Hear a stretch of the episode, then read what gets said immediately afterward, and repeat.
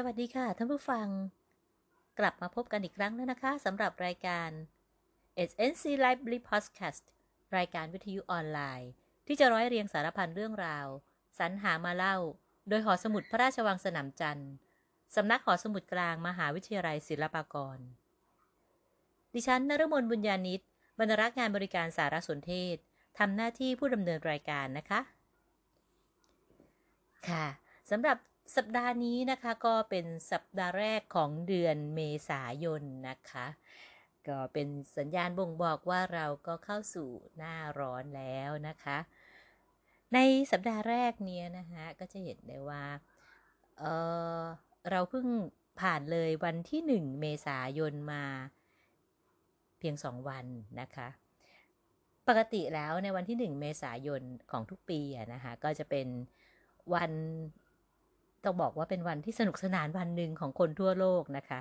ที่มักจะชอบอำชอบแกล้งเพื่อนกันนะคะพี่พร้อมเล็กเองก็บางปีก็สนุกสนานไปกับเขาด้วยนะคะ วันที่หนึ่งเมษายนนะคะก็จะเป็นวันที่มีการแกล้งโกหกกันในเรื่องต่างๆ ที่เขาจะเรียกว่าวัน April Fool's Day นะคะ หรือในภาษาไทยเราอาจจะเรียกว่าวันเมษาหน้าโง่นะคะ แต่จะจะให้สุภาพสักเล็กน้อยนะคะ ก็อาจจะบอกว่าเป็นวันโกหกของโลก แต่ท่านผู้ฟังทราบไหมคะว่า ในวันที่หนึ่งเมษายนเมื่อ 76 ปีที่ผ่านมานะคะสำหรับประเทศไทยของเรานั้น ก็มีเหตุการณ์สำคัญอันหนึ่งที่เกิดขึ้น เหตุการณ์นั้นจะเป็นเหตุการณ์อะไร ให้ท่านผู้ฟังลองเดาดูค่ะ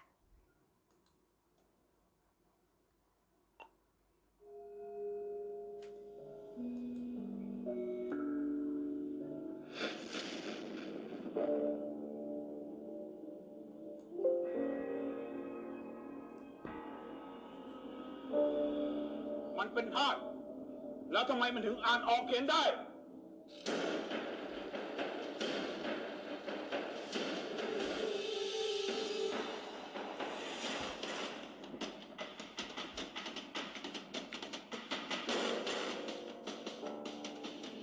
นี่แกรักเรียงขนาดนี้เชียวหรือ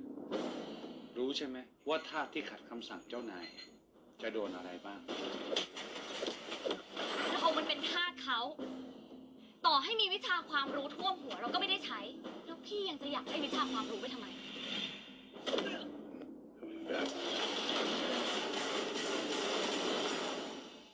ประเทศของเรากำลังมีการเปลี่ยนแปลง ไม่ใช่เฉพาะเรื่องชาติแม้แต่กฎหมายของบ้านเมืองก็ยังต้องเปลี่ยน หาไม่ประเทศที่มีความเจริญก้าวหน้ากว่า ก็จะดูถูกดูแคลนและใช้ข้อนี้เป็นเครื่องรูปแบบค่ะ ถึงตรงนี้แล้วท่านผู้ฟังพอจะคาดเดาได้หรือยังคะ ว่าวันนี้พี่พร้อมเล็กมีเรื่องอะไรจะมาเล่าสู่ผู้ฟัง วันที่ 1 เมษายนเมื่อ 76 ปีที่ผ่านมานะคะ ก็คือในปีพุทธศักราช 2448 พระบาทสมเด็จพระจุลจอมเกล้าเจ้าอยู่หัวนะคะ ก็ทรงออกพระราชบัญญัติเลิกทาสรศ124 ให้ลูกทาสทุกคนเป็นไทย ค่ะ การเลือกทาสนั้นถือว่าเป็นพระราชกรณียกิจอันสำคัญของพระบาทสมเด็จพระจุลจอมเกล้าเจ้าอยู่หัวรัชกาลที่ 5 นะคะ ซึ่งเป็นการยกเลิกระบบที่คนชั้นสูงตั้งขึ้นนะครับอาจจะบอกได้ว่าเป็นการกดขี่ราษฎรให้ทำงานรับใช้ หรือส่งทรัพย์สินให้โดยไม่มีกำหนดว่าจะสิ้นสุดลงเมื่อใดนะคะ กล่าวกันว่าในสมัยของพระบาทสมเด็จพระนั่งเกล้าเจ้าอยู่หัวรัชกาลที่3นะคะ ประมาณได้ว่าไทยนั้นมีทาสเป็นจำนวนมากกว่าหนึ่งในสามของพลเมืองของประเทศ เพราะเหตุว่าพ่อแม่ที่เป็นทาสแล้ว ลูกที่เกิดจากพ่อแม่ที่เป็นทาสก็จะตกเป็นทาสต่อๆกันไปเรื่อยๆ ทาสนั้นจะต้องหาเงินมาไถ่ตัวเอง มิฉะนั้นแล้วก็จะต้องเป็นทาสไปจนตลอดชีวิต เพราะตามกฎหมายนั้นถือว่ายังมีค่าตัวอยู่ ต่อมาในสมัยพระบาทสมเด็จพระจุลจอมเกล้าเจ้าอยู่หัวก็ทรงประกาศพระราชบัญญัติพิกัดเกษียณลูกทาสลูกไทย เมื่อวันที่ 21 สิงหาคมพุทธศักราช 2417 แก้พิกัดค่าตัวทาสใหม่ โดยให้ลดค่าตัวทาสลงตั้งแต่อายุ 8 ขวบ กระทั่งหมดค่าตัวเมื่ออายุได้ 20 ปี และเมื่ออายุได้ 21 ปี บุคคลผู้นั้นก็จะเป็นอิสระ ซึ่ง พระราชบัญญัตินี้นะคะก็มีผลกับทาสที่เกิดตั้งแต่ปีพุทธศักราช 2411 เป็นต้นมา นอกจากนั้นก็ยังมีการห้ามไม่ให้มีการซื้อขายบุคคลที่มีอายุมากกว่า 20 ปีเป็นทาสอีก กระทั่งถึงปีพุทธศักราช 2448 นะคะ เมื่ออพระบาทสมเด็จพระจุลจอมเกล้าเจ้าอยู่หัวทรงมีพระราชบัญญัติเลิกทาสรศ124 ทาสทุกคนจึงเป็นไทย เมื่อวันที่หนึ่งเมษายน ส่วนทาสประเภทอื่น ๆ ที่ไม่ใช่ทาสในเรือนเบี้ยนะคะ ก็ทรงให้ลดค่าตัวเหลือเดือนละ 4 บาท นับตั้งแต่เมษายน พุทธศักราช 2448 เป็นต้นมาเช่นเดียวกันนะคะและนอกจากนี้แล้วก็ยังมีบทบัญญัติป้องกันมิให้คนที่เป็นไทยแล้วกลับไปเป็นทาสอีก และเมื่อทาสจะเปลี่ยนเจ้าเงินใหม่ ก็ห้ามมิให้มีการขึ้นค่าตัว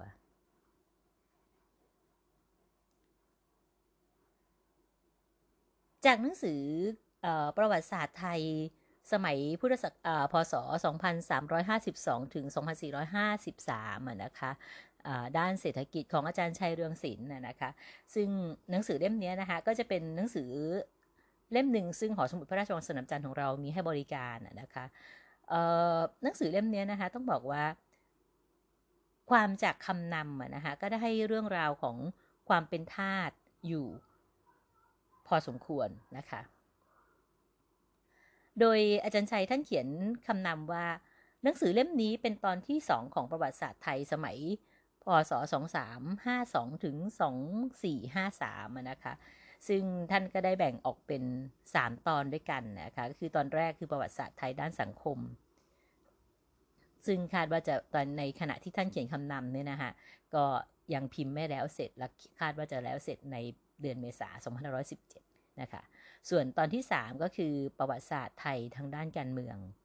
ซึ่งอาจารย์ท่านก็คาดว่าท่านจะแต่งจบภายใน 2 ปีนะฮะถ้าสุขภาพของอาจารย์ปนปกตินะฮะทีนี้อาจารย์ท่านได้กล่าวถึง มูลเหตุที่ท่านได้แต่งหนังสือชุดนี้ขึ้นมานะคะประวัติศาสตร์ทางด้านเศรษฐกิจนะคะก็จะเป็นตอนที่สองของของหนังสือชุดนี้นะคะท่านบอกว่ามูลเหตุที่ที่อยากท่านอยากจะเล่าถึงเหตุที่ทำให้ท่านแต่งหนังสือชุดนี้ขึ้นมานะคะก็คือบังเอิญว่าท่านนะฮะได้ไปอ่านหนังสือเรื่องนิราชเกาะจานซึ่ง ขุนนางกรมพระตำรวจท่านหนึ่งเป็นผู้แต่ง เมื่อครั้งตามเสด็จประพาสที่ตำบลว่ากอในปีพุทธศักราช 2411 นะนะคะ มีเนื้อความตอนหนึ่งซึ่งสะดุดใจนะคะทำให้อาจารย์นั้นต้องค้นคว้าหาความรู้นะฮะก็คือมีอยู่ตอนหนึ่งในหนังสือนิราชเกาะจานนี่นะคะซึ่งผู้แต่งนิราชเนี่ยเมื่อเดินทางมาถึงบ้านศีสะเต่า เขาใช้คำว่าบ้านศีสะเต่านะคะ ถ้าพูดภาษาชาวบ้านก็บ้านหัวเต่า ซึ่งก็ไม่มั่นใจนะคะ ว่าคือบ้านเดียวกับบ้านเขาเต่าอะไรตรงนี้หรือเปล่านะคะ เพราะว่าท่านเสด็จไปว่ากอก็จะผ่านก็คือที่จังหวัดประจวบคีรีขันธ์นะคะเอ่อตอนที่ผู้แต่งนิราชเดินทางมาถึงบ้านศีสะเต่า ก่อนจะถึงเมืองปราณบุรี ผู้แต่งหนังสือนิราชเกาะจานนะคะก็แปลกใจที่ไม่เห็นผู้ชายที่เป็นผู้ใหญ่เลยสักคนเดียว เห็นแต่เด็กๆ จึงได้ไต่ถามกับชาวบ้านผู้หญิงนะคะ ก็ แล้วก็ได้แต่งคำประพันธ์ไว้ว่า เขาแจ้งความตามสัตว์ไม่ขัดสน บรรดาชายจ่ายเกณฑ์ไม่เว้นคน ทั้งหาบขนทำงานการระดม ปลูกพระพลาที่ประทับรับเสด็จ แต่เดือนเจ็ดเกณฑ์ไปพวกไพร่สม มิได้เหลือค้างอยู่สักหมู่กลมเจ็บระงมที่ไปทำเขาร่ำลือ อันนี้ก็จะเป็นความจากหนังสือนิราศนะคะ ที่บ่งชี้ว่าชายชะกันจะชาวบ้านศีรษะเต่า เป็นไพร่สมกำลังทุกคน และถูกเกณฑ์ไปทำงานสร้างพระพลาที่ประทับทั้งหมด ในส่วนตรงนี้นะคะอาจารย์ชัยเรืองศิลป์นนะคะท่านก็บอกว่าเท่าที่ท่านเคยรู้มาเนี่ยไพร่สมนั้นเป็นกำลังชายชะกัน อายุระหว่าง 18 ปีถึง 20 ปีเท่านั้น ถ้าอายุเลยจากนี้ก็ไม่ใช่ไพร่สม แต่เป็นไพร่หลวง ท่านก็เลยลองไปหาในพจนานุกรม ฉบับราชบัณฑิตยสถานนะคะ ฉบับพิมพ์ครั้งที่2เมื่ออพุทธศักราช 2498 นะคะในหน้า 675 ท่านก็ดูคำว่าไพร่กับก็พบคำว่าไพร่สม ซึ่งมีคำนิยามว่าชายชะกันอายุครบ 18 ปี เข้ารับราชการอาหารฝึกอยู่ 2 ปี แล้วย้ายมาเป็นไพร่หลวง ส่วนคำว่าไพร่หลวง มีนิยามว่า พลที่เข้าประจำการแล้ว เมื่ออาจารย์ชัยท่านท่านท่านดูดักพจนานุกรมนะคะท่านก็เลยเกิดความสงสัย เพราะว่าพจนานุกรมนั้นบอกไว้อย่างหนึ่ง ส่วนนิราชเกาะจานก็ดังคำที่ท่านผู้แต่งได้รจนาบทประพันธ์ไว้นะคะ ทีนี้อาจารย์เมื่อท่านสงสัยแล้วนะคะ ค่ะ เมื่อท่านเกิดความสงสัยนะคะท่านก็เลยต้องไปค้นคว้าหาข้อมูลเพิ่มเติมนะคะ จากทั้งหนังสือไทยและก็ต่างประเทศ โดยท่านเองนั้นได้ลงทุนสมัครเป็นสมาชิกของสยามสมาคมนะคะด้วยหวังว่าจะได้ข้อมูลจากหนังสือต่างประเทศในหอสมุดของสมาคมนะคะ และท่านก็ได้ไปเริ่มค้นคว้าตั้งแต่ปีพุทธศักราช 2506 นะคะ ซึ่งท่านบอกว่า เมื่อยิ่งค้นไปก็ยิ่งมีความเพลิดเพลินนะคะ ก็คบพบข้อมูลแปลกๆที่ไม่เคยรู้มาก่อนนะคะ อย่างเช่น ไพร่สมกำลังและไพร่หลวง เป็นไพร่ต่างประเภทกัน ไม่ใช่ไพร่อย่างเดียวกันอย่างคำนิยามในพจนานุกรม แล้วก็ยังได้ข้อมูลว่า ทั้งไพร่สมกำลังและไพร่หลวง มีหน้าที่รับราชการไปจนอายุครบ 70 ปี และเริ่มเข้ารับราชการตั้งแต่อายุ 15-16 ปี การคัดเลือกชายชะกันเป็นไพร่ถือเอาความสูงเป็นเกณฑ์ คือกำหนดความสูงสองสองศอกกึ่ง ซึ่งในในในในตอนแรกอะนะคะอาจารย์ก็คิดว่า เจ้าหน้าที่คัดไพร่ก็คงจะวัดความสูงปกติอย่างที่เราวัดความสูงกันนะคะก็ตั้งแต่หัวจนจนจดเท้า แต่ภายหลังเนี่ยนะคะ ก็ได้พบบทความเรื่องไพร่ในหนังสือ Siam Repository นะคะ Siam Repository ซึ่งหมอสมิธเป็นบรรณาธิการเนี่ย ก็ปรากฏว่าการวัดความสูงของไพร่นะคะก็วัดตั้งแต่โทษนะคะอาจารย์ใช้คำว่าตั้งแต่ตีนจนถึงไหล่นะคะ ซึ่งอาจารย์บอกว่าไม่น่าเชื่อก็ต้องเชื่อ เพราะว่าตัวอาจารย์นั้นนะไม่เคยเห็นการคัดเลือกไพร่นะคะ แต่หมอสมิธเป็นคนที่เห็นมากับตา แล้วก็ได้เขียนบรรยายไว้นะคะ ก็อาจารย์ก็ได้สรุปว่าแสดงว่าพจนานุกรมฉบับราชบัณฑิต ก็ยังให้คำนิยามคำว่าไพร่สมนั้นไม่ถูกต้องตรงตรงกับคำนิยามในยุคสมัยนั้นนะฮะ นอกจากนี้นะคะก็ยังมีการให้คำนิยามของคำว่าสมพัสรซึ่งว่าอากรส่วนใหญ่เก็บจากผลไม้ยืนต้นเป็นรายปี ซึ่งก็ผิดอีกนะคะเพราะสมพัสรกับอากรส่วนใหญ่เป็นอากรต่างประเภทกัน และการให้คำนิยามของคำว่าศักดินาว่าอำนาจปกครองที่นา ก็น่าจะไม่ถูกต้องนักนะคะ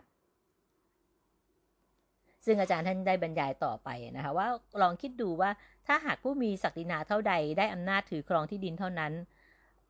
เฉพาะแต่พวกเจ้านายพวกเดียวก็น่าจะไม่มีที่นาพอให้แบ่งกันแล้วนะคะ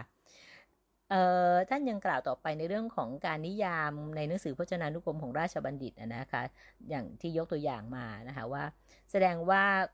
คนสมัยปัจจุบันอาจจะหย่อนความรู้ในเรื่องประวัติศาสตร์ด้านสังคมและเศรษฐกิจนะคะโดยเฉพาะเรื่องที่เป็นอดีต อย่างเช่นเรื่องไพ่เรื่องทาสเรื่องสวยอากร และก็ความเป็นอยู่ต่าง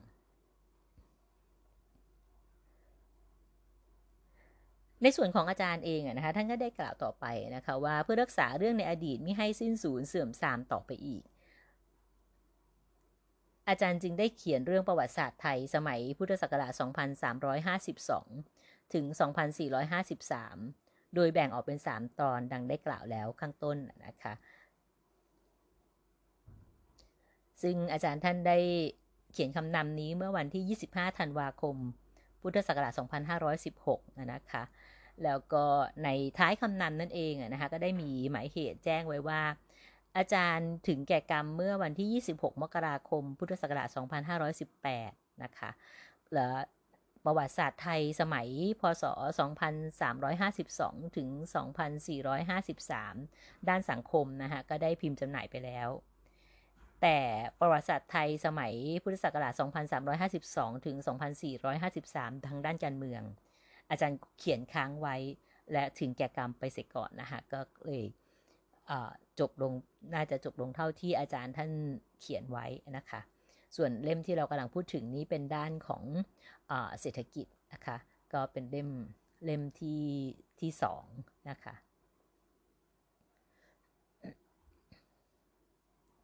ในบทตอนของหนังสือซึ่งเป็นประวัติศาสตร์ด้านเศรษฐกิจนะคะ ในส่วนของบทที่3นะคะซึ่งกล่าวถึงเรื่อง 3 ปีแรกของรัชกาลที่2เนี่ยนะคะท่านได้ขึ้นบทความไว้ว่าการเกณฑ์ที่เป็นการบั่นทอนเศรษฐกิจนะคะท่านกล่าวไว้ว่าระยะเวลา 45 ปีแรกของกรุงเทพยุคต้นนะคะเริ่มมาตั้งแต่พุทธศักราช 2310 นั่นนะคะท่านได้กล่าวว่า เห็นจะไม่มีปีใดที่ราษฎรได้รับความเดือดร้อนและน้ำตาตกทั่วบ้านทั่วเมืองเท่าเทียมกับปีพุทธศักราช 2352 ในเดือน 10 ซึ่งมีประกาศของทางราชการ เป่าร้องอนาระประชาราชให้โกนผมให้สิ้นเชิง อย่าให้หลงเหลืออยู่แต่คนหนึ่งคนใด ถ้าผู้ใดไม่ได้โกนผม จับได้จะเอาตัวเป็นโทษจงหนัก การโกนผมในวันนั้นน่ะนะคะก็คือ เพื่อเป็นการไว้ทุกข์นะคะให้กับพระบาทสมเด็จพระพุทธยอดฟ้าจุฬาโลก ซึ่งเสด็จสวรรคตเมื่อวันที่ 7 กันยายน และก็ต้องโกนผมไว้ทุกนี้นะฮะ จนถึงเวลาที่ถวายพระเพลิงพระบรมศพแล้วนะคะ การโกนผมนี้ไม่ละไม่เว้นแม้กระทั่งผู้หญิงนะคะ ก็ ต้องโกนผมกันทั้งบ้านเมือง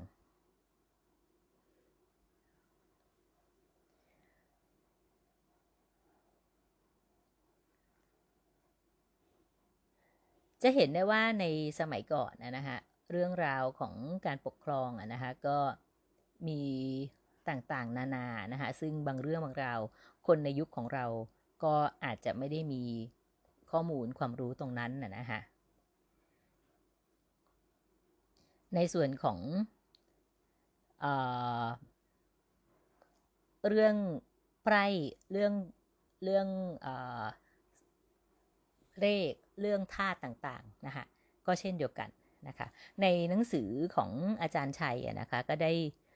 กล่าวถึงนะคะในตอนที่ 3 ในบทที่3เนี้ยนะคะซึ่ง ซึ่งเป็นเรื่องของ 3 ปีแรกของรัชกาลที่2นะคะก็ได้มีความตอนหนึ่งนะคะที่กล่าวถึงเรื่องไพร่ไว้นะคะก็กล่าวไว้ว่า ให้พยาพรามนายไพร่หกร้อยคน ออกไปสืบราชการลับถึงเมืองสมินะคะเห็นค่ายไอพมาสามค่าย ได้ยินเสียงคล้องใหญ่น้อยเสียงเกราะเป็นอันมาก ประมาณคนอยู่ในค่ายสี่พันเศษ ทางด้านเมืองตาก เมืองอุทัยธานีก็ไม่น่าไว้ใจ รัฐบาลจึงต้องประกาศระดมพลเพื่อสู้สุกศึกเป็นการใหญ่ เมืองในภาคเหนือภาคกลางและภาคใต้ ได้รับคำสั่งให้เกณฑ์ไพร่เข้ากองทัพ บ้างยกไปตั้งสกัดฆ่าศึก บ้างไปรบกับฆ่าศึก บ้างเตรียมพร้อมอยู่ในเมือง บรรดาไพ่จึงต้องเดือดร้อน และน้ำตาตกอีกครั้ง นับว่าปีพุทธศักราช 2352 เป็นปีที่บรรพบุรุษของเราก็คงจะ ต้องเป็นปีที่มีหน้าที่รับใช้ประเทศชาติอีกครั้งหนึ่งนะคะ อันนี้ก็จะเป็นในส่วนของการที่ต้องนำไพร่ไปร่วมรบในสงครามนะคะ ในตอนในบทนี้นะคะก็ต่อมาก็ได้พูดถึงเรื่องของการสักเลขหมายหมู่นะคะซึ่งกล่าวว่ารัษฎรไทยสมัยปัจจุบันนะฮะก็จะมีความสบายตัวสบายใจมากกว่าบรรพบุรุษของเรานะคะเพราะว่าในครั้งก่อนเนี่ยนะคะตั้งแต่สมัยโบราณมาจนถึงรัชกาลที่ 5 สมัยกรุงเทพนะคะก็บรรพชนของเรานั้นก็ถูกเกณฑ์เป็นไพร่ทำงานให้แก่รัฐบาลเป็นเวลาหลายสิบปี จะพ้นการเกณฑ์ก็ต่อเมื่ออายุครบ 70 ปีแล้ว ซึ่งก็เป็นธรรมดาที่ราษฎรก็ย่อมจะไม่พอใจการเกณฑ์ไพร่ ถ้าหลีกเลี่ยงได้ก็มักหลีกเลี่ยง ถ้าหนีได้ก็มักจะหนี การติดตามราษฎรที่เลีกเลี่ยงและหลบหนีเป็นการยาก เพราะสมัยนั้นยังไม่มีการใช้นามสกุลต่อท้ายชื่อ พอให้เป็นที่สังเกตว่าคนนั้นเป็นคนละคนกับคนที่มีชื่อซ้ำกัน ดังนั้นเพื่อเป็นการหลีกเลี่ยงหลบหนี รัฐบาลจึงใช้วิธีสักแขนขอคนที่จะต้องรับราชการไพร่ ระบุว่าสังกัดอยู่ในกรมใด เรียกว่าการสักเลขหมายหมู่คำว่าเลขกับคำว่าไพร่มีความหมายเหมือนกัน การสักนั้นก็จะใช้เหล็กแหลมที่มีปลายอุ้มหมึกอย่างปากกา จุ้มหมึกสีน้ำเงินปนดำทิ่มแทงลงไปที่แขนเป็นตัวหนังสือบอกชื่อกรมต้นสังกัด อย่างเช่น กรมวัง กรมม้า กรมช้าง กรมนา หมึกที่สักนั้นจะไม่มีทางลบออกได้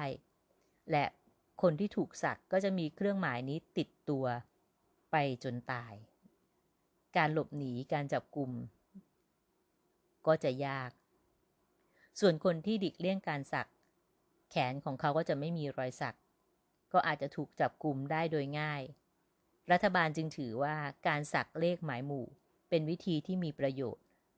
และจำเป็นต้องใช้วิธีนี้ ทางราชการนั้นถือว่าคนไทยที่เป็นชายชะกันต้องรับราชการไพร่ทุกคน ทุกๆปีกรมศัสดีจะเรียกตัวชายชะกันที่มีอายุตั้งแต่ 16 ปีขึ้นไป มารับการตรวจคัดเลือกเข้ารับราชการไพร่ผู้ที่ถูกเรียกตัวส่วนมากก็จะเป็นลูกของผู้ที่เคยรับราชการไพร่มาแล้ว เพราะทางราชการถือว่าลูกไพร่ต้องเป็นไพร่ตามพ่อ นอกจากนี้ก็จะมีสามเณรศึกและภิกษุภิกษุศึก คนใดมีส่วนสูงถึงไหล่ สองศอกกึ่งก็จะต้องรับราชการไพร่เช่นเดียวกัน เพราะว่าถือเอาความสูงเป็นเกณฑ์ บางคนพออายุ 16 ปีก็จะถูกส่งตัวไปเป็นไพร่ บางคนเป็นไพร่เมื่ออายุ 18 ปี บางคนก็เป็นเมื่ออายุ 20 ปี ในส่วนของอราชการไพร่เนี่ยนะคะก็ยังจำแนกออกเป็น 3 ประเภทนะคะ ก็คือพวกที่ทำของหรือหาของส่งให้รัฐบาลทุกปี ตามที่ราชการกำหนดนะคะ แล้วก็อีกประเภทหนึ่งก็จะเป็นทหารหรือเป็นคนงานตามกรมกรอง ซึ่งขึ้นกับวังหลวงวังหน้าหรือวังหลังนะคะ อีกประเภทหนึ่งก็จะเป็นไพร่ที่เป็นบ่าวรับใช้เจ้านายและข้าราชการนะคะอีกอีกในไพร่อีกประเภทหนึ่งก็จะเป็นไพร่ที่ทำงานได้ชื่อว่าไพร่หลวงสวยหรือไพร่สวยนะคะไพร่ทำงานประเภทที่ 2 ก็ได้ชื่อว่าไพร่หลวงไพร่ทำงานประเภทที่ 3 ก็ได้ชื่อว่าไพร่สมกำลัง เรียกย่อๆว่าไพร่สม ไพร่ทั้ง 3 ประเภทเนี่ยนะคะต้องรับราชการไปจนอายุครบ 70 จึงพ้นหน้าที่ราชการ หรือมีลูกชายรับราชการไพร่3คน ก็พ้นจากราชการได้เหมือนกันนะคะการพ้นราชการนี้เรียกว่าปลดชลา การเกณฑ์พลเมืองเข้ารับราชการเป็นธรรมเนียมของไทยมานานแล้วนะคะ เพราะว่าความจำเป็นของบ้านเมืองในสมัยโบราณนะคะ เพราะว่าเรานั้นเป็นเมืองที่เป็นประเทศที่ค่อนข้างยากจนนะคะ ไม่มีแร่เงินเป็นทรัพยากร ไม่ค่อยได้ทำมาค้าขายกับต่างประเทศ ซึ่งจะเป็นหนทางที่จะได้นำเงินมาใช้ในบ้านเมือง เมื่อขาดแคลนเงินที่จะซื้อสิ่งของ แล้วก็ไม่มีเงินจ้างคนทำงานโยธา รัฐบาลก็เลยต้องใช้วิธีบังคับกะเกณฑ์สิ่งของและก็แรงงานจากพลเมือง โดยที่ไม่ได้จ่ายค่าตอบแทนให้นะคะ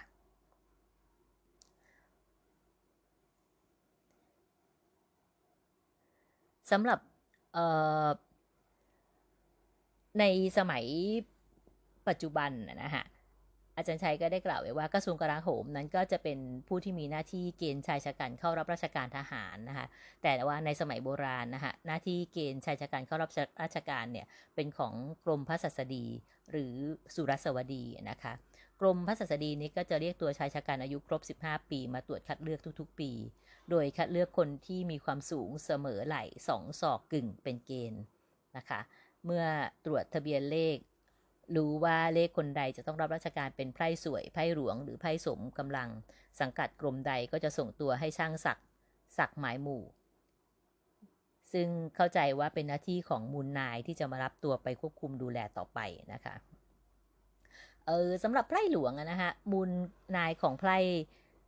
ก็คือกรมเจ้าสังกัด ซึ่งมีชื่อกรมแจ้งชัดว่ากรมอะไรเป็นต้นสังกัดอย่างเช่นกรมพระนครบาลกรมพระตำรวจกรมล้อมพระราชวังนะคะส่วนไพร่สมกำลังมูลนายก็คือบุคคลชั้นสูง ซึ่งได้แก่เจ้าและข้าราชการ รัฐบาลยกย่องบุคคลสองจำพวกนี้ว่าเป็นนายของราษฎร ไม่สมควรทำงานใด ๆ อันเป็นงานต่ำหรืองานหนัก กลัวว่าจะเสื่อมเสียเกียรติยศ จึงส่งไพร่สมกำลัง ให้ไปเป็นบ่าวรับใช้เจ้าและข้าราชการสำหรับพายเรือบ้าง หามแคร่บ้าง ทำนาทำไร่ในที่ของมูลนายบ้าง ตักน้ำผ่าฟืนสีข้าวในบ้าน หรือถือเครื่องยศเดินตามหลังมูลนายบ้าง มูลนายจึงเรียกไพร่สมกำลังว่าบ่าวไพร่อันนี้ก็จะเป็นภาพที่เราคุ้นชินตานะคะ ถ้าเป็นละครพีเรียดเกี่ยวกับเจ้าเจ้าในนายนะคะเราก็จะเห็นมีบ่าวไพร่ในบ้านที่ทำหน้าที่พวกอย่างนี้นะคะ เออไพร่สมกำลังทำงานสบายกว่าไพร่หลวงนะคะ อาจารย์ทันว่าไว้อย่างนั้น เพราะว่าได้กินอยู่หลับนอนในบ้านในวังของมูลนาย ส่วนไพร่หลวงต้องหาสเสบียงอาหารไปกินเอง คนที่เป็นไพร่หลวงบางคนจึงขวนขวายจะย้ายประเภทไปเป็นไพร่สมกำลัง ไพร่หลวงที่มีลูกก็มักจะปกปิดไม่ให้มูลนายรู้ เพราะว่าต้องการจะช่วยลูกให้เป็นไพร่สวยหรือไพร่สม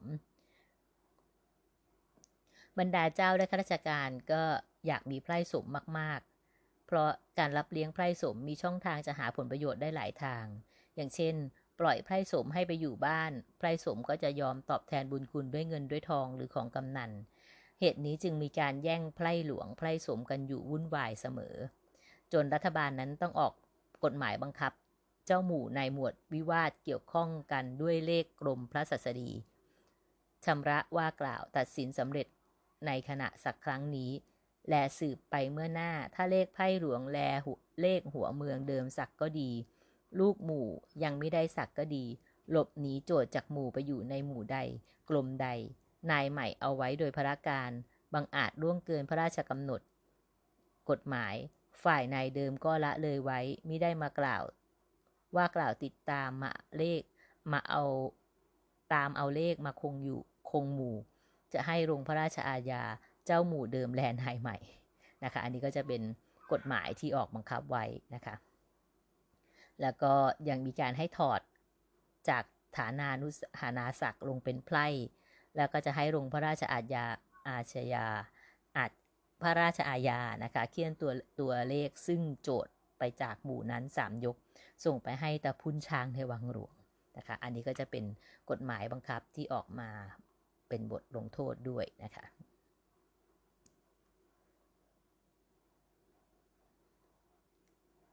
อันนี้ก็จะเป็นในส่วนของเรื่องของไพร่นะคะ ทีนี้ในส่วนของที่บอกว่าบางทีเนี่ยไพร่นี่ก็จะมีทำทำรายได้ให้กับราชการด้วยนะคะก็จะเห็นได้ว่าภาษีอากรรายได้ของรัฐบาลสมัยก่อนเนี่ยนะคะก็จะมีการเก็บแล้วก็เป็นหน้าที่ของกรมต่างๆนะคะ ก็จะมีการเก็บภาษีอากรต่างๆ หลายหลากประเภท อย่างเช่น ค่าราชการนะคะ ค่านาหรือว่าค่าผูกปี้นะคะ ซึ่งเป็นธรรมเนียมที่เรียกเก็บจากชาวจีนสำหรับค่าผูกปี้นะคะ ทีนี้ในส่วนที่เป็นธรรมเนียมที่เรียกเก็บจากไพร่นะคะ ก็จะมีในส่วนที่เราเรียกว่าค่าราชการนะคะ ก็เป็นเงินที่เก็บจากไพร่หลวงและไพร่สมที่ไม่มารับราชการเมื่อถึงเวรของตนในสมัยก่อนนะคะ ทางราชการก็อ้างว่า เงินที่เรียกเก็บสำหรับเอาไปจ้างคนทำงานแทน แต่ในชั้นหลังต่อมานะคะเมื่อไพร่มีจำนวนมากเหลือเฟือเกินงานนะคะทางราชการก็ได้เก็บ ได้เก็บเงินจากไพร่หลวงไพร่สมเนี่ยนะคะก็เก็บเอาเข้าคลังเฉยๆไว้นะคะในรัชกาลที่ 6 ทางราชการนี้จึงเปลี่ยนชื่อเงินค่าราชการเป็นรัฐชูประการนะคะก็แปลว่าเงินบำรุงแผ่นดิน และในสมัยของรัชกาลที่5นะคะค่าราชการนั้นก็เก็บจากไพร่หลวงปีละ 18 บาท เก็บจากไพร่สม 6 บาท และเก็บจากทาส1บาท 2 สลึง เวลารับราชการของคน3ประเภทนี้ก็แตกต่างกันนะคะคือไพร่หลวงนั้นรับราชการปีละ 3 เดือน ส่วนไพร่สมกำลังปีละเดือนนะคะ ส่วนทาสนั้นก็ปีละ 8 วัน อาจารย์ชัยท่านกล่าวต่อไปนะคะว่าหลักฐานที่ที่เป็นการกำหนดกฎกฎเกณฑ์ราคาตรงนี้นะคะ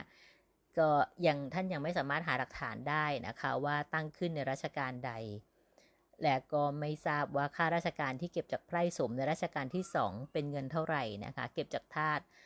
เก็บจากไพร่สมกำลังเท่าไหร่นะคะ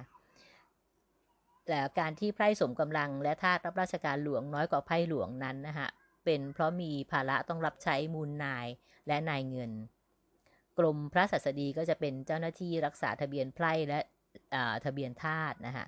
ศัสดีก็จะเป็นเจ้าหน้าที่ที่คัดเลือกราษฎรเข้ารับราชการไพ่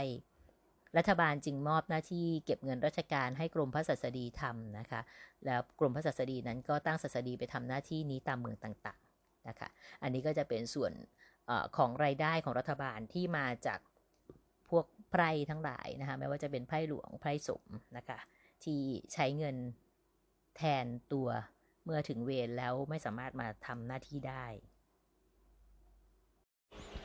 และในช่วงของอรัชกาลที่4นะคะก็มีการความเปลี่ยนแปลงทางด้านเศรษฐกิจนะคะก็ทำให้ราคาทาสนั้นแพงขึ้นนะคะแล้วก็มีทาสที่มาไถ่ตัวมากขึ้นนะคะ เเมื่อชาวนามีเงินมีทองคนที่เอาลูกเมียไปขายฝากไว้กับชนชั้นกลาง หรือพวกขุนนางนะคะก็มีโอกาสที่จะมาไถ่ลูกเมียของตนเองให้กลับมีอิสรภาพขึ้นนะคะแต่การไถ่ทาสนั้นก็ไม่ใช่ว่าจะสำเร็จได้ง่าย ๆนะคะแล้วก็ไม่ใช่ว่านึกจะไปไถ่เมื่อไหร่ก็ไถ่ได้ทันที เพราะว่ามีกฎหมายบัญญัติไปว่า เข็นใจเอาบุตรภริยาญาติพี่น้องพ้องพันธุทาสชายทาสหญิงไปขายฝากแก่ท่าน ให้ใช้ประจำเชิงกระยาเบี้ย ครั้นอยู่จำเนียนการนานมาถึงเทศกาลไถนาเกี่ยวข้าวของท่าน แลมันผู้ทาสก็ดี ผู้ขายก็ดี จะเอาเงินค่าตัวมาส่งแก่ท่าน เมื่อในเทศกาลนั้น ท่านว่าทำน้ำจะเอาปลาทำนาจะเอาข้าว ท่านมิให้รับเงินเลย และเมื่อใดพ้นเทศกาลแล้วให้รับเงินตามมากและน้อย ถ้ามันผู้ทาสผู้ขายนั้นจะไปร้องฟ้องว่ากล่าว จะวางเงินในกลางสุภาตราการ เมื่อในเทศกาลทำนาอยู่นั้น ท่านมิให้สุภาตราการโรงสารกลมใด ๆ รับเอาฟ้องมันว่ากล่าวเลย ค่ะคำว่าสุภาตราการนะคะก็น่าจะเป็นคำโบราณนะคะก็คงจะหมายถึงสภาตุลาการนะคะก็ ในในลักษณะนั้นนะคะทีนี้นอกจากจะมีอุปสรรคในเรื่องของระยะเวลาที่ขอไถ่แล้วนะคะเจ้าเงินบางคนเนี่ยก็ยังบิดพลิ้วไม่ยอมรับเงินค่าไถ่ โดยอ้างเหตุต่างๆ นานานะคะ บางคนก็ถึงกับท้าให้ไปฟ้องศาลนะคะ เมื่อคดีถึงศาลนายเงินก็ใช้เงินใช้อุบายถ่วงคดีให้เนิ่นนานไปทำให้การไถ่ทาสนั้นเปลืองเงินเปลืองเวลาแก่ฝ่ายโจทย์นะคะ เมื่อโจทย์ก็ อาจจะท้อใจกันไปนะคะ ในเงินที่ใจร้ายก็จะหาเหตุ เคี่ยนตีจองจำทาสให้ได้รับความเดือดร้อนและความระทมใจ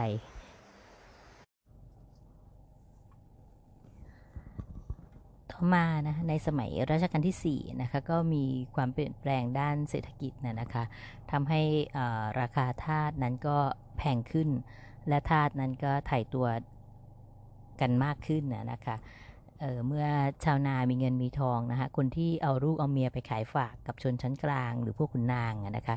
ก็มีโอกาสที่จะถ่ายลูกถ่ายเมียของตัวเองให้กลับมีอิสรภาพ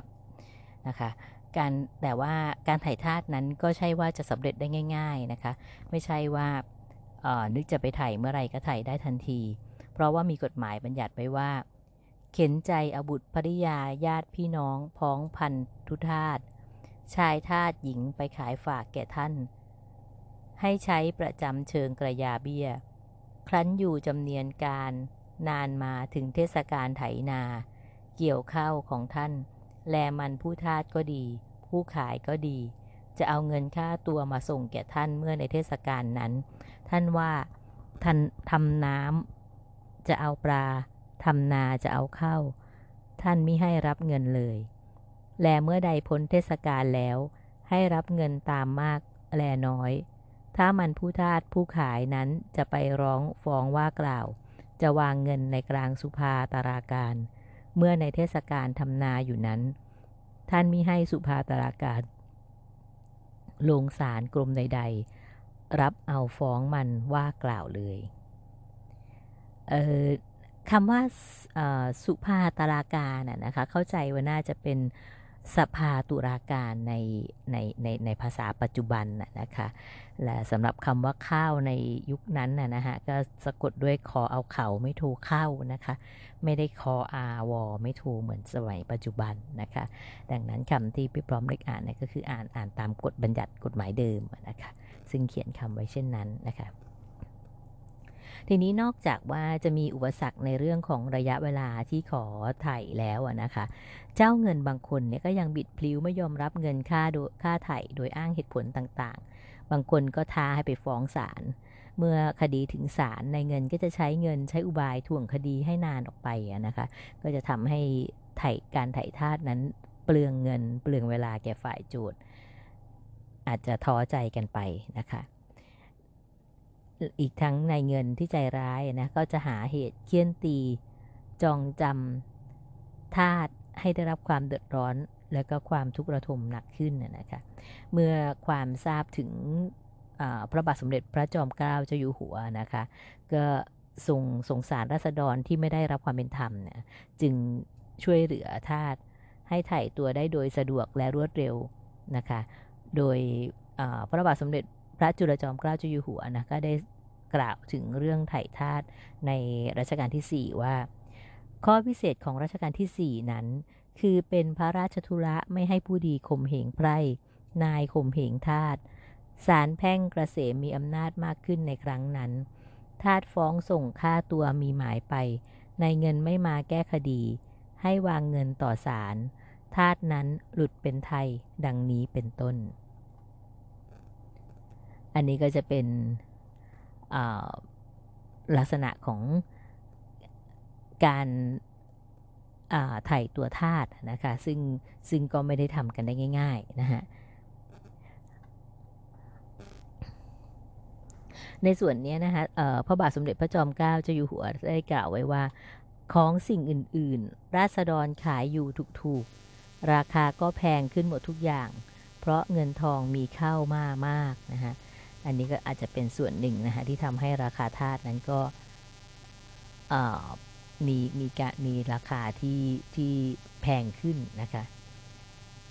โอกาสไถ่ตัวก็จะยากลง เพราะว่าถ้าเกิดว่าทาไถ่ตัวออกไปกันเยอะๆนะฮะนายเงินเขาก็จะไม่มีแรงงานไว้ใช้นะฮะก็เป็นอะไรที่ที่นุงนางกันอยู่พอสมควรนะคะทีนี้ในส่วนของตัวอาจารย์ชัยเองอะนะท่านก็บอกว่า จากความของพระจอมเกล้าเจ้าอยู่หัวนะอาจารย์ชัยก็บอกว่า ท่านอยากจะช่วยเสริมต่อนะคะว่าไม่ใช่แต่สินค้าพื้นเมืองแพงขึ้นทุกอย่างเท่านั้น ราคาซื้อขายทาสในสมัยเงินทองเกลือก็พลอยแพงขึ้นกว่าสมัยก่อนด้วย เรื่องนี้ก็คืออาจารย์นั้นพบจากหนังสือพิมพ์ภาษาอังกฤษปีคริสตศักราช 1869อะนะคะว่าฝรั่งผู้หนึ่งนะคะก็ซื้อทาสผู้หญิงชื่ออีหุ่น ในปลายรัชกาลที่ 4 เป็นเงินถึง 350 บาทนะคะ โดยที่มีสามีของยายหุ่นนะคะเป็นคนที่ขายภรรยาตัวเองไปนะคะอาจารย์ก็ได้กล่าวต่อไปอีกนะคะว่า แต่ถ้าเราเอาราคาทาสเมืองไทยไปเปรียบกับราคาทาสนิโกรในสหรัฐอเมริกาแล้วทาสไทยจะมีค่าตัวถูกมากนะฮะทาสนิโกรนั้นในภาคใต้ของอเมริกามีราคาสูงมาก อย่างเช่นเด็กเกิดมาวันเดียวมีค่าตัวถึงร้อยดอลลาร์นะคะ ยิ่งโตก็ยิ่งมีราคาแพง ตั้งแต่ 500 ไปจนถึงพันดอลลาร์ ถ้าทำครัวเก่งหรือเย็บเสื้อผ้าเก่ง ก็จะมีค่าตัวตั้งแต่ 2,000 จนถึง 5,000 ดอลลาร์ ส่วนทาสในเมืองไทยนั้นนะคะ ก็จะมีพิกัดค่าตัวลูกทาสผู้ชาย ในกฎหมายลักษณะกรมศักดิ์กรมศักดิ์นะคะศักดินะคะ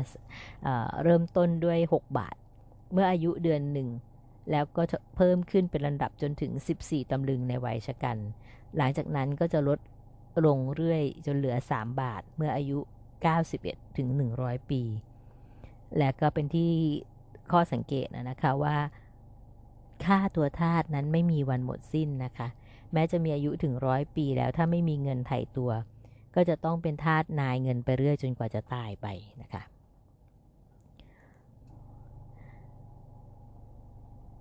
ทีนี้ในเรื่องของการเลิกขนบทาสอะนะคะ ก็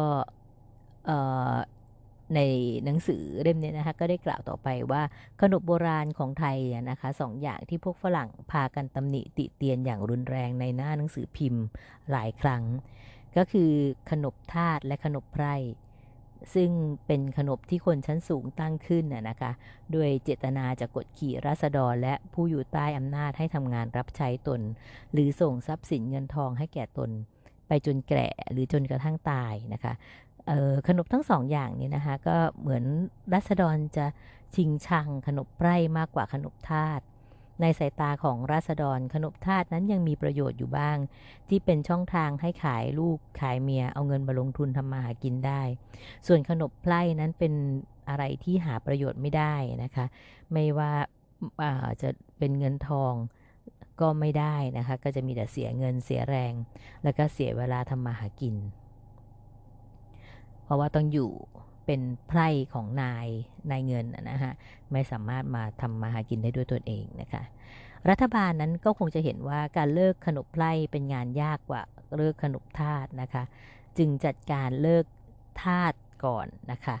วิธีเลิกขนบโบราณนี้นะคะรัฐบาลก็ทำอย่างผ่อนสั้นผ่อนยาวเป็นลำดับไปนะคะเพื่อไม่ให้เกิดความเดือดร้อนแก่รัษฎร ซึ่งต้องการเงินนะคะและผู้ที่มีเงินเองก็ต้องการทาสไว้รับใช้ ในชั้นแรกนะคะ รัฐบาลก็เริ่มต้นที่ลูกทาสซึ่งเป็นทาสที่นายเงินได้มาเปล่าๆ โดยไม่ต้องลงทุนนะคะ ค่าตัวลูกทาสนั้นตามพิกัดเดิมนะคะพอเกิดมาก็มีค่าตัวคือเด็กชาย 6 บาท เด็กหญิง 4 บาท แล้วก็ราคาจะสูงขึ้นเรื่อยๆ ตามอายุของลูกทาสอย่างเช่น เมื่ออายุ 7-8 ขวบทาสชายก็จะมีราคา 8 ตำลึงทาสหญิงก็จะมีราคา 7 ตำลึง จนกระทั่งมีราคาสูงสุดในวัยชะกัน จากนั้นไปราคาก็จะลดลงเรื่อยๆ จนเมื่ออายุได้ร้อยปี ผู้ชายก็ยังจะยังจะมีค่าตัวอยู่ที่ 4 บาท ผู้หญิงก็คือ 3 บาทนะคะ อันนี้ก็จะเป็นราคาค่าทาสตัวทาสในสมัยก่อนนะคะ ทีนี้รัฐบาลก็เห็นว่าพิกัดค่าตัวลูกทาสนั้นเป็นบทบัญญัติที่ทารุณเกินสมควร กดขี่ทาสไม่ให้มีโอกาสเป็นไทยแก่ตัวเลย จึงแก้พิกัดค่าตัวลูกทาสใหม่นะคะ คือให้เริ่ม ลดค่าตัวทาตั้งแต่อายุเลย 8 ขวบเป็นต้นไป แล้วก็หมดค่าตัวเมื่ออายุครบ 20 ปี วิธีนี้ก็เลยทำให้ลูกทาสนั้นเป็นอิสระเมื่ออายุย่างเข้าปีที่ 21 สามารถไปบวชเรียนได้เหมือนราษฎรที่เป็นไทยทั่วๆไปนะคะหรือจะไปทำมาหากินอะไรก็ได้นะคะเอ่อกฎหมายที่ช่วยลูกทาสให้มีโอกาสเป็นไทยฉบับนี้นะคะก็มีชื่อว่า พระราชบัญญัติพิกัดกระเกษียณอายุลูกทาสลูกไทย ค่ะเราเเมื่อความทราบถึงพระบาทสมเด็จพระจอมเกล้าเจ้าอยู่หัวนะคะ ก็ทรงมีความสงสารรัษฎรที่ไม่ได้รับความเป็นธรรมนะคะ ก็จึงดำเนินการช่วยเหลือให้ไถ่ตัวได้โดยสะดวกและรวดเร็วขึ้นนะคะ โดยดังคำที่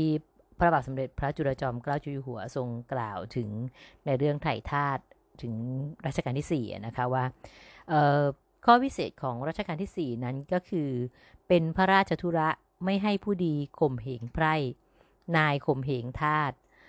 สาลแพ่งเกษมมีอำนาจมากขึ้นในครั้งนั้นทาสฟ้องส่งค่าตัวมีหมายไป นายเงินไม่มาแก้คดี ให้วางเงินต่อศาล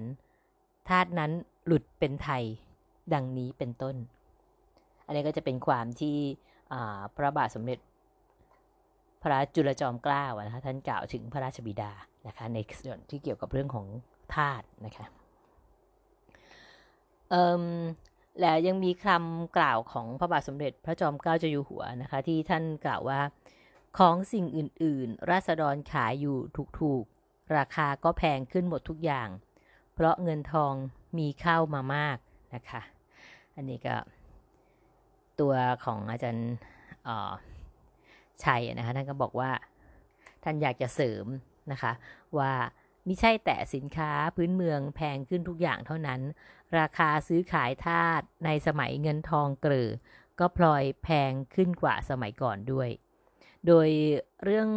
ทาสที่มีราคาแพงเนี่ยนะคะ ท่านก็ได้พบจากหนังสือพิมพ์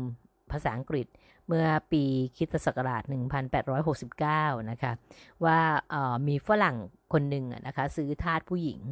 ชื่ออีหุ่นนะคะ ในปลายรัชกาลที่ 4 เป็นเงิน 350 บาท โดยสามีของยายหุ่นเนี่ยนะคะเป็นคนที่ขายขายเมียตัวเองอะค่ะว่าว่างั้นนะคะทีนี้ อาจารย์อาจารย์ชัยท่านก็กล่าวต่อไปอีกนะคะว่า ถ้าเราจะเอาราคาทาสในเมืองไทยเนี่ยไปเปรียบกับราคาทาสนิโกรในสหรัฐอเมริกานะก็จะเห็นได้ว่าทาสไทยเราเนี่ยมีค่าตัวถูกมากนะฮะพวกทาสนิโกรในภาคใต้ของอเมริกานะฮะมีราคาสูงกว่ามากนะคะ อย่างเช่น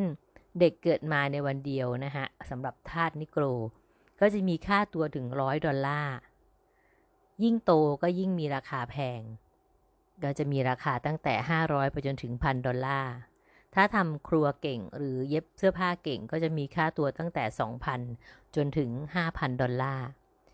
ส่วนทาสในเมืองไทยนะคะก็จะมีพิกัดค่าตัวลูกทาสผู้ชายในกฎหมายลักษณะกรมศักดิ์นะคะก็เริ่มต้นที่ 6 บาท เมื่ออายุเดือนหนึ่งนะฮะแล้วก็จะมีราคาเพิ่มขึ้นเป็นลำดับจนถึง 14 ตำลึงในวัยชะกัน ต่อจากนั้นก็จะลดลงเรื่อยจนเหลือ 3 บาทเมื่ออายุ 91 ถึง 100 ปีและอาจารย์ท่านก็ตั้งข้อสังเกตไว้อย่างหนึ่งว่าค่าทาสนั้นจะไม่มีวันหมดสิ้น แม้จะมีอายุถึงร้อยปี ถ้าไม่มีเงินมาไถ่ตัว ก็จะต้องเป็นทาสนายเงินเรื่อยไป จนกว่าจะตาย เอ่อ ต่อมาเมื่อมีความเจริญก้าวหน้าทางเศรษฐกิจและสังคมไทย มากขึ้นน่ะนะฮะก็เริ่มมีการให้เลิกขนบทาสนะคะ ซึ่งขนบทาสขนบโบราณเนี่ยนะคะมีขนบอยู่สองขนบที่ฝรั่งจะเติบตำหนิติเตียนเราอย่างรุนแรงในหน้าหนังสือพิมพ์หลายครั้งนะคะ ก็คือขนบทาสและขนบไพร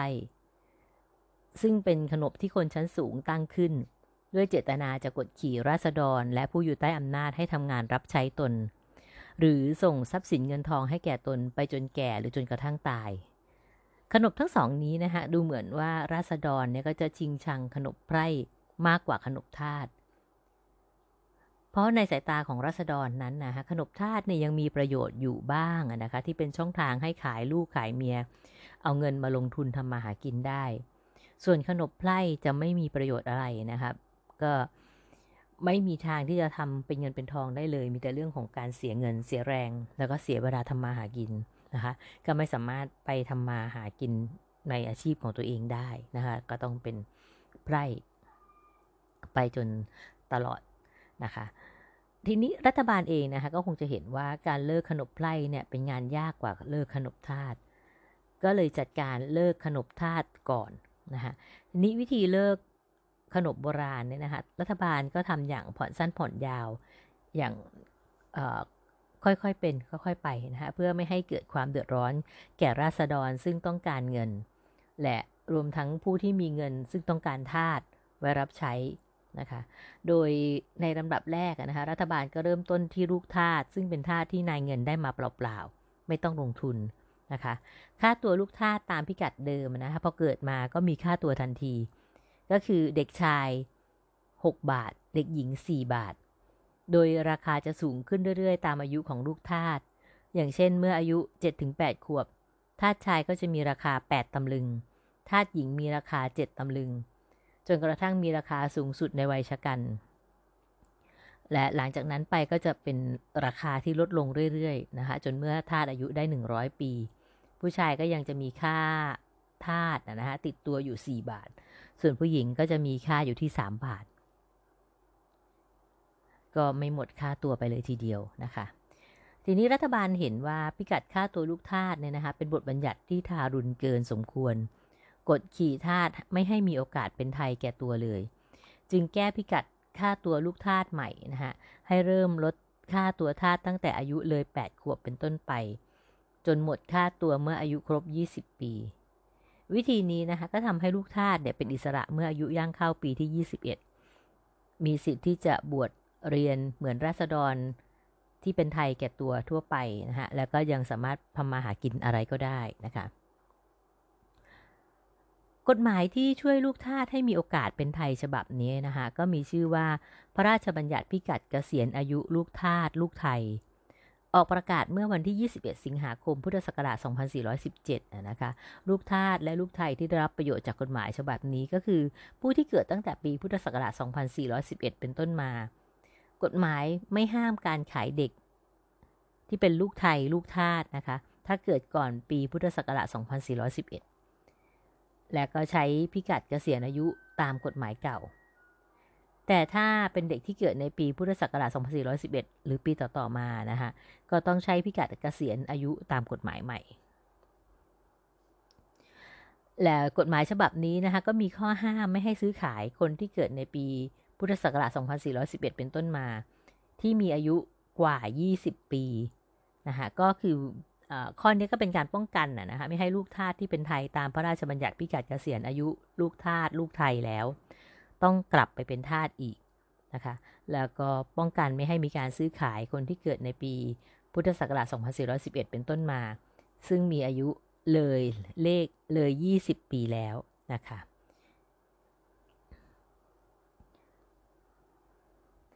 เราจะเห็นได้ว่านะคะกฎหมายฉบับนี้นะคะก็ไม่ได้ยกเลิกขนบทาสอย่างฉับพลันทันทีนะคะทาสก็ยังคงมีต่อไปนะคะการซื้อขายก็ยังคงทำได้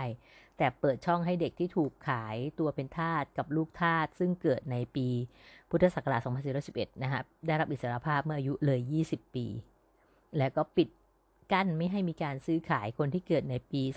2511 เป็นต้นมาที่มีอายุเลย 20 ปีแล้ว แต่คนที่เกิดก่อนรัชกาลที่ 5 นะคะไม่ว่าจะเป็นลูกทาสหรือทาสประเภทใดหรือเป็นลูกไทยนะคะกฎหมายฉบับนี้ก็ไม่ได้เกี่ยวข้องด้วยนะคะ จากนั้นนะคะรัฐบาลเองเนี่ยก็รอคอยจังหวะเวลาต่อมาอีก 30 ปีนะคะจึงได้ออกพระราชบัญญัติทาสรศ124 ให้ลูกทาสทุกคนไม่ว่าเกิดเมื่อใด เป็นไทยทั่วหน้ากัน ในวันที่ 1 เมษายน พุทธศักราช 2448 ส่วนทาสประเภทอื่น ๆ เช่นทาสเฉลยและทาสสินไทย ให้เจ้าเงินลดค่าตัวให้คนหนึ่งเดือนละ 4 บาท นับแต่เดือนเมษายนรัตนโกสินทร์ศก124 เป็นต้นไป นอกจากนี้นะคะกฎหมายฉบับนี้ก็ยังมีบทบัญญัติสำคัญอีก 2 ข้อในมาตรา 4 และมาตรา 6 นะคะ โดยมาตรา 4 นั้นบัญญัติว่าบรรดาคนที่เป็นไทยอยู่ก็ดี หรือทาสที่หลุดพ้นค่าตัวแล้วก็ดี ต่อไปห้ามมิให้เป็นทาส ส่วนมาตรา6บัญญัติว่า ถ้าท่าจะเปลี่ยนเจ้าเงินใหม่ ห้ามมิให้ทำสารกรมกรมทัน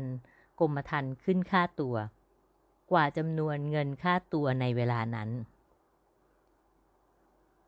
การออกกฎหมายฉบับนี้นะคะก็เลยทำให้เกิดผลสำคัญ 3 ประการก็คือ บรรดาลูกทาสก็ได้ถูกปลดปล่อยเป็นไทยพร้อมกันหมดทั่วราชอาณาจักร อีกประการหนึ่งก็คือบรรดาทาสประเภทอื่น ๆ ก็จะหมดค่าตัวภายในไม่กี่เดือนหรือไม่กี่ปี สุดแล้วแต่จำนวนเงินค่าตัวว่าน้อยหรือมาก และอีกประการก็คือจะไม่มีการซื้อขายคนที่เป็นไทยนับตั้งแต่ปีพุทธศักราช 2448 เป็นต้นไป และกฎหมายก็ไม่ได้ห้ามไม่ห้ามการซื้อขายทาสที่ยังมีค่าตัวเหลืออยู่ แต่ห้ามการเพิ่มค่าตัว เพราะฉะนั้นเมื่อทาสจำพวกนี้ตายหรือหมดค่าตัว และไม่มีทาสหน้าใหม่มาทดแทนจำนวนทาสในเมืองไทย ก็จะลดน้อยลงไปเป็นลำดับ จนที่สุดแล้วก็จะไม่เหลือ ใครเป็นทาสแม้แต่คนเดียวค่ะในส่วนนั้นก็เป็นในส่วนของการเลิกขนบทาสนะคะ ส่วนในเรื่องของไพร่นะคะ ก็ เป็นประเพณีที่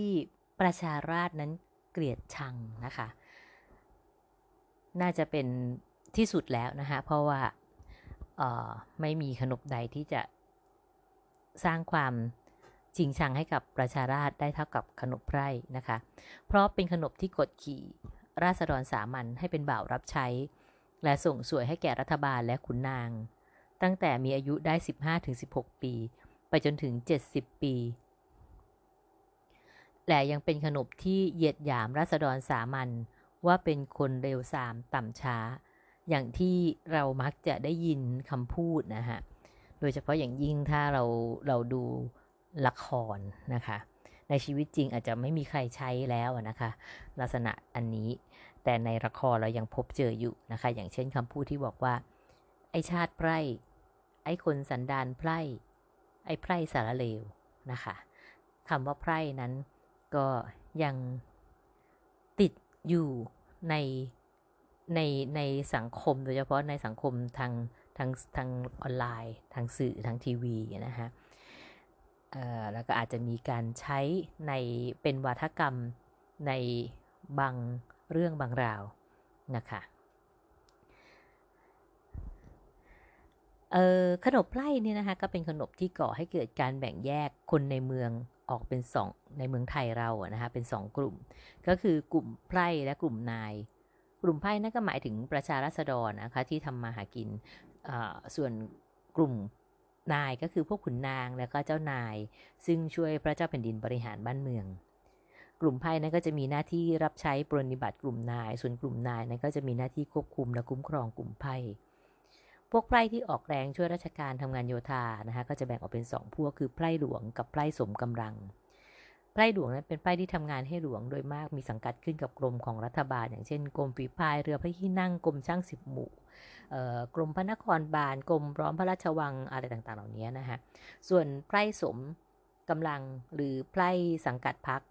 นะคะหรือเรียกว่าฟันนะคะก็เป็นไพร่ส่วนบุคคลที่มีหน้าที่รับใช้ เจ้าและข้าราชการ จึงมักจะถูกเรียกว่าข้าเจ้าบ่าวข้าราชการ แต่ก็ต้องทำงานหลวงปีละเดือนนะคะแต่พวกไพร่ที่จะไม่มาทำงานหลวงนะคะก็จะต้องเสียเงินเป็นค่าจ้างคนทำงานแทน เงินจำนวนนี้ก็เรียกว่าเงินค่าราชการ ค่านี่สะกดด้วยคอควายสระอาไม่เอกนะคะ ก็คือค่ามูลค่านั่นนะฮะเป็นค่าราชการ ส่วนพวกไพร่ที่ออกสิ่งของช่วยราชการนั้นก็จะได้ชื่อว่าไพร่สวย สิ่งของที่ส่งให้หลวงก็จะมีหลายชนิดนะคะเป็นต้นว่าดีบุก ฝางหญ้า น้ำมันยาง น้ำอ้อย กระวาน หวาย ผ้าขาวและเสือ่อ ก็มีมูลค่าต่ำกว่าค่าราชการที่พวกเลขจะต้องเสีย ถ้าไพร่สวยคนใดไม่นำส่ง ไม่นำสิ่งของมาส่ง ก็ต้องเสียเงินแทนสิ่งของ ในบรรดาไพร่ทั้งสามประเภทนี้นะคะ รัฐบาลก็จะเอาใจใส่ทุกสุขของไพร่หลวงมากกว่าไพร่สมกำลังและไพร่สวย เพราะว่าเป็นคนที่รับใช้โดยตรงนะคะ จึงมักจะหาทางสงเคราะห์ไพร่หลวงด้วยวิธีต่าง ๆ อย่างเช่น ให้เครื่องนุ่งห่มแก่ไพร่หลวงบางหมู่บ้าน ลดหย่อนเวลารับราชการให้น้อยลง ให้ตราภูมิคุ้มห้ามสำหรับการเสียอากรค่าน้ำอากรตลาด และอากรสมพัสสอนในวงเงินหนึ่งตำลึง ในสมัยรัชกาลที่3นะคะรัฐบาลรัฐบาลก็ได้ขยายการสงเคราะห์ให้ไพ่หลวงทุกคน ได้รับพระราชทานตราภูมิคุ้มห้าม พอถึงรัชกาลที่ 4 รัฐบาลก็ได้เพิ่มความสงเคราะห์ให้แก่ไพ่หลวงมากกว่ารัชกาลก่อนๆก็คือยกเว้นไม่เอาเงินพินัยจากไพร่หลวง ซึ่งแพ้คดีที่คู่ความทั้งสองฝ่ายเป็นไพร่หลวงด้วยกัน หรือไพร่หลวงกับไพร่สังกัดพักเป็นคู่ความประการหนึ่ง และก็มีการเพิ่มค่าตราภูมิคุ้มห้ามเป็น 5 6 7 8 บาท ให้แก่ไพร่หลวงบางกลม และยังให้ตราภูมิพิเศษแก่ไพร่หลวงลาวพวนลาวทรงดำเมืองเพชรบุรีสำหรับเสียค่านา โดยเฉพาะมีมูลค่า 8 บาท เป็นบำเหน็จที่ทำงานเหน็ดเหนื่อยยิ่งกว่าไพร่หลวงกลุ่มอื่น ๆ เมื่อกล่าวที่สร้างพระราชวังบนเขาหลวง ที่เมืองเพชรบุรีนะคะพระราชวังบนเขาหลวงก็น่าจะเป็นเขาวังนะคะเขาวังเพชรบุรีในตอนต้นของรัชกาลที่5นะคะไพร่หลวงเนี่ยก็เข้ารับราชการไพร่เมื่ออายุ 15-16 ปี มีส่วนสูงเสมอไหล่สองศอกกึ่ง พ่อของ ใครรับราชการในกลุ่มไหนนะฮะคนนั้นก็จะต้องรับราชการในกลุ่มนั้นตามพ่อ แล้วก็ต้องรับราชการไปจนอายุ 70 ปีเต็ม และปีหนึ่งหนึ่งก็จะต้องเข้าเดือนคราวละเดือน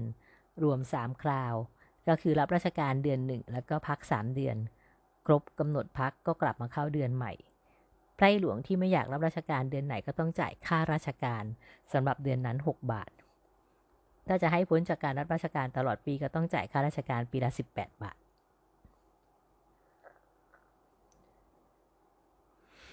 ในส่วนของเวลารับราชการ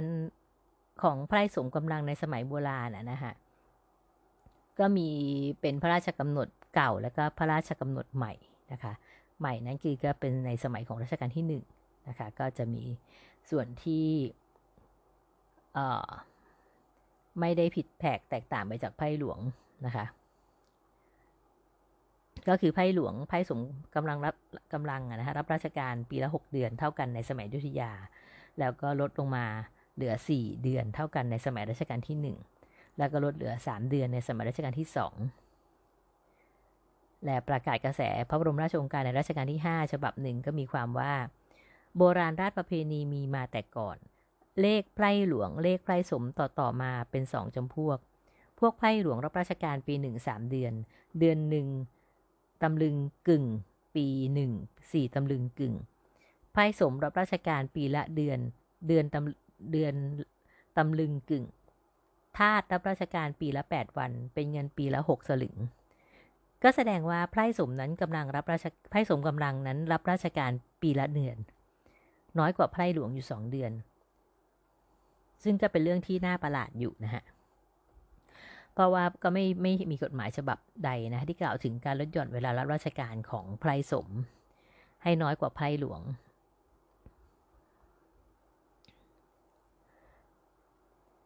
ในกรณีเรื่องขนบไพร่ในเมืองไทยนะฮะหมอสมิธซึ่งเป็นบรรณาธิการหนังสือพิมพ์ไซแอมเอ่อ repository นะคะก็ได้เขียนบทความตำหนิขนบนี้นะฮะหลายครั้ง บทความชิ้นหนึ่งในหน้า 343ถึง344 ของหนังสือเล่มที่ 5 ปีคริสตศักราช 1873 ก็มีความสำคัญตอนหนึ่งนะคะที่กล่าวว่า ในบรรดาประเทศที่เจริญทั้งหลาย พระเจ้าแผ่นดินก็ดี พวกขุนนางก็ดี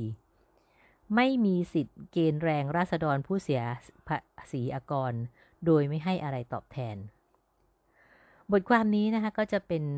ส่วนที่ถือได้ว่าตำหนิรัฐบาลอย่างรุนแรงนะคะที่นอกจากว่าจะใช้ราษฎรไม่ยอมจ่ายค่าแรงแล้ว ยังเกณฑ์ให้ราษฎรเสียค่าเดินทางค่ากินค่าอยู่ค่าเสื้อผ้า ตั้งแต่วันเดินทางออกจากบ้านกระทั่งเดินทางกลับบ้านเมื่อทำงานเสร็จ และผู้ที่มีบทบาทสำคัญไม่น้อยนะคะสำหรับในเรื่องของ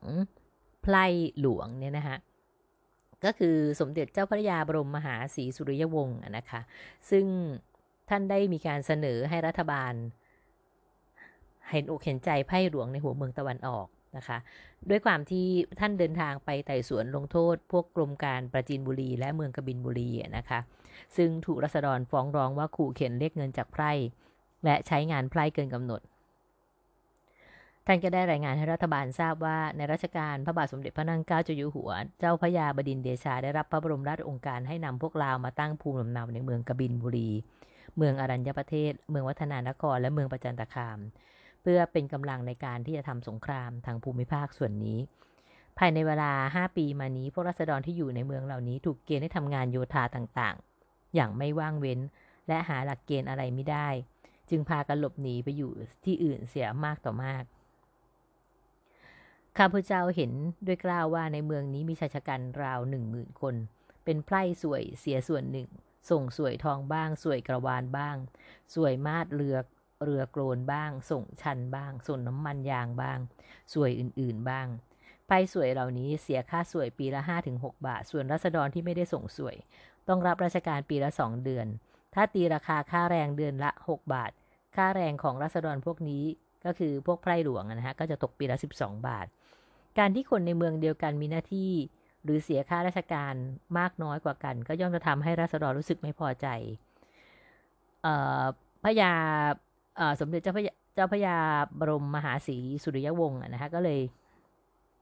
มีความเห็นว่าน่าจะให้รัษฎรเนี่ยเสียค่าราชการปีละ6บาทเท่ากันนะฮะ แล้วพวกที่ถูกเกณฑ์ทำงานโยธาอย่างมาขุดทองเนี่ยนะฮะก็ควรจะเกณฑ์เพียงเดือนเดียว ผู้ใดที่มีเงินจะเสียให้แก่ทางราชการก็ให้เสีย 6 บาทเท่ากับพวกไพร่สวย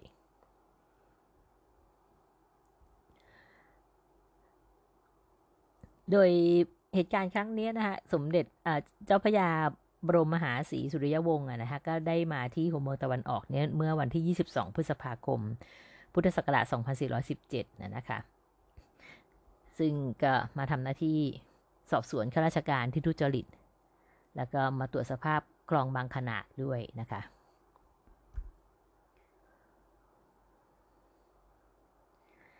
ซึ่งในส่วนนี้นะฮะอาจารย์ชัยเองเนี่ยท่านก็มีความเห็นนะนะฮะว่าเข้าใจว่ารายงานของสมเด็จเจ้าพระยาบรมมหาศรีสุริยวงศ์ฉบับนี้นะคะก็จะน่าจะทำให้รัฐบาลเนี่ยคิดอ่านเลิกขนบไพร่ซึ่งเป็นการเปิดช่องให้ข้าราชการกดขี่รีดไถรัษฎร อย่างเร็วขึ้นนะคะและรัฐบาลก็ได้ดำเนินการเลิกขนบไพร่อย่างละมุมละม่อมนะฮะเช่นเดียวกับการเลิกขนบทาสเพราะว่าก็ยังไงก็ต้องถนอมน้ำใจเจ้าของของเจ้าแล้วก็ขุนนางนะคะ ซึ่งส่วนมากก็ยังมีความต้องการไพร่ไว้ใช้สอยทำการทำงานต่างๆนะคะ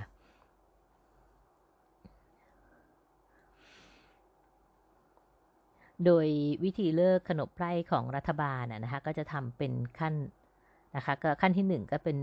การจ่ายเงินเดือนแก่ข้าราชการ เริ่มที่หอรัศดากรพิพัฒน์แล้วก็ขยายออกไปกรมอื่นๆ ตามกำลังเงินที่พอจะจ่ายให้ได้ข้าราชการที่เคยได้รับพระราชทานไพร่สมกำลังไว้ใช้สอย เมื่อได้รับพระราชทานเงินเดือน ก็ไม่ได้รับพระราชทานไพร่อีกต่อไป ซึ่งลักษณะนี้นะฮะเจ้าต่างกรมก็เหมือนกัน ก็ได้รับพระราชทานเงินเดือนในการทำราชการ รัฐบาลก็งดพระราชทานไพร่สมกำลังให้ ขั้นที่สองนะคะก็จะออกประกาศกระแสพระบรมราชองค์การที่จะหักไพร่สมตาย ชารา พิการ เมื่อพุทธศักราช 2420 พื่อช่วยสงเคราะห์บรรดาไพร่สมกำลังให้ได้สิทธิ์เท่าเทียมกับไพร่หลวงในการจำหน่ายชื่อออกจากทะเบียน คือไพร่สมกำลังจะต้องรับราชการไปจนอายุครบ 70 ปีนะฮะ เช่นเดียวกับไพร่หลวง และต้องเสียเงินข้าราชการปีละ6บาทถ้าไม่ทำงานหลวง ตลอดไปจนกว่าเจ้าหน้าที่ทะเบียนกรมพระสุรสวดีจะจำหน่ายชื่อออกจากทะเบียน ด้วยเหตุชราอย่างหนึ่ง ตายก่อนอายุ 70 อย่างหนึ่ง และพิการอีกอย่างหนึ่งนะฮะ แต่กรมสุรสวดีก็ถือธรรมเนียมว่า การแก้ไขทะเบียนไพร่สมกำลัง จะทำได้ต่อเมื่อเปลี่ยนราชการใหม่ เมื่อมูลนายของไพร่สมกำลังมาแจ้งความว่าไพร่คนนั้นๆ ตายไป หรือพิการจนต้องปลดไปแล้วนายทะเบียนทางกรมสุรสวดีเนี่ยจึงไม่ยอมแก้ ก็คือให้บอกให้รอไปก่อน จนกว่าจะมีการสักกลับในในรัชกาลใหม่ คำว่าสักกลับเนี่ยนะคะก็คือในรัชกาลที่4เนี่ยไพร่จะถูกสักที่ด้านนอกของแขนขวา พอถึงรัชกาลที่5เนี่ยก็เปลี่ยนเป็นสักที่ด้านใน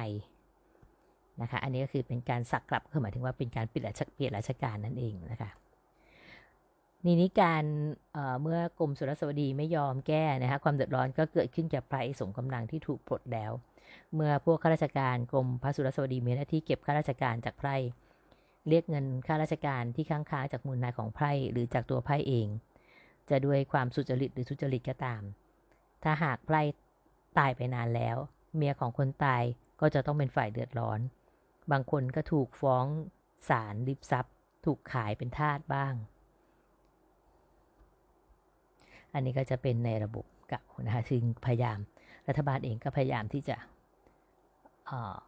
หักไพร่สมที่ตายชรา ออกจากทะเบียนนะคะในขั้นที่สามนะคะรัฐบาลก็รอเวลาต่อมาอีก 19 ปีนะคะจึงออกกฎหมายปรับปรุงค่าค่าราชการ เพื่อให้ข้าราชการชั้นขุนหมื่นไพ่หลวงไพ่สมและไพ่สวย เสียค่าราชการปีละ 6 บาทเท่ากัน กฎหมายใหม่นี้ก็ทำให้ข้าราชการเสียเงินมากขึ้นพพวกไพ่หลวงเป็นพวก เป็นผู้ที่ได้ประโยชน์มากที่สุด เพราะเคยเสียค่าราชการปีละ 12 บาทนะฮะก็เหลือแค่เสียปีละ 6 บาท ในขั้นที่ 4 ก็คือรัฐบาลก็รอจังหวะต่อมาอีก 3 ปี จึงได้ออกกฎหมายชื่อว่าประกาศกำหนดอายุบุคคลที่เป็นชะกัน แลปดชลารัตนโกสินทร์118 นะคะ เปลี่ยนแปลงกฎเกณฑ์ของขนบไพร่หลายประการนะคะ และก็ยังมีการดำเนินการเป็นขั้นเป็นตอนไปอีกนะฮะ อีก 2 ขั้นตอนนะคะ ก็คือในขั้นตอนที่ 5 ก็คือในปีถัดมารัฐบาลก็ออกพระราชบัญญัติลักษณะเกณฑ์จ้างรอสอ119 เพื่อสงเคราะห์รัษฎรไม่ให้ถูกเกณฑ์สัตว์พาหนะหรือยุดยาหรือแรงงานอย่างพร่ำเพรื่อนะคะ ในขั้นที่ 6 ก็คือเป็นกฎหมายที่ขุดรากถอนโคนขนบไพร่จนสิ้นซาก นั้นคือพระราชบัญญัติลักษณะเกณฑ์ทหารรัตนโกสินทร์124 บัญญัติให้ชายไทยชายชะกันนะคะที่มีอายุครบ 18 ปีบริบูรณ์ มีหน้าที่ต้องเข้ารับราชการทหารประเภทกองเกินอัตราอยู่ 2 ปี แล้วเข้ารับราชการทหารประเภทกองประจำการ 2 ปี จากนั้นก็ได้รับการปลดจากกองประจำการเป็นกองหนุนขั้นที่ 1 มีกำหนด 5 ปี แล้วจึงปลดไปอยู่ในกองหนุนขั้นที่ 2 มีกำหนด 10 ปี จึงจะหมดหน้าที่รับราชการทหารตามพระราชบัญญัตินะคะก็ต่างๆเหล่านี้นะคะก็เป็นเรื่องราวของไพร่ธาตุต่างๆนะคะในเมืองไทย ซึ่งในวันที่ 1 เมษายนนะนะคะก็กำหนดให้เป็นอ่าก็เป็นวันที่ตรงกับวันที่ พระบาทสมเด็จพระจุลจอมเกล้าเจ้าอยู่หัวทรงออกพระราชบัญญัติเลิกทาสนะคะในรศ124นะคะให้ลูกทาสทุกคนนั้นเป็นไทย